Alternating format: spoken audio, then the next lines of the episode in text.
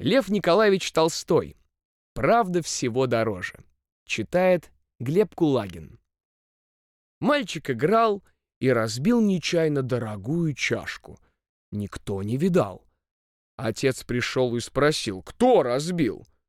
Мальчик затрясся от страха и сказал «Я». Отец сказал спасибо, что правду сказал.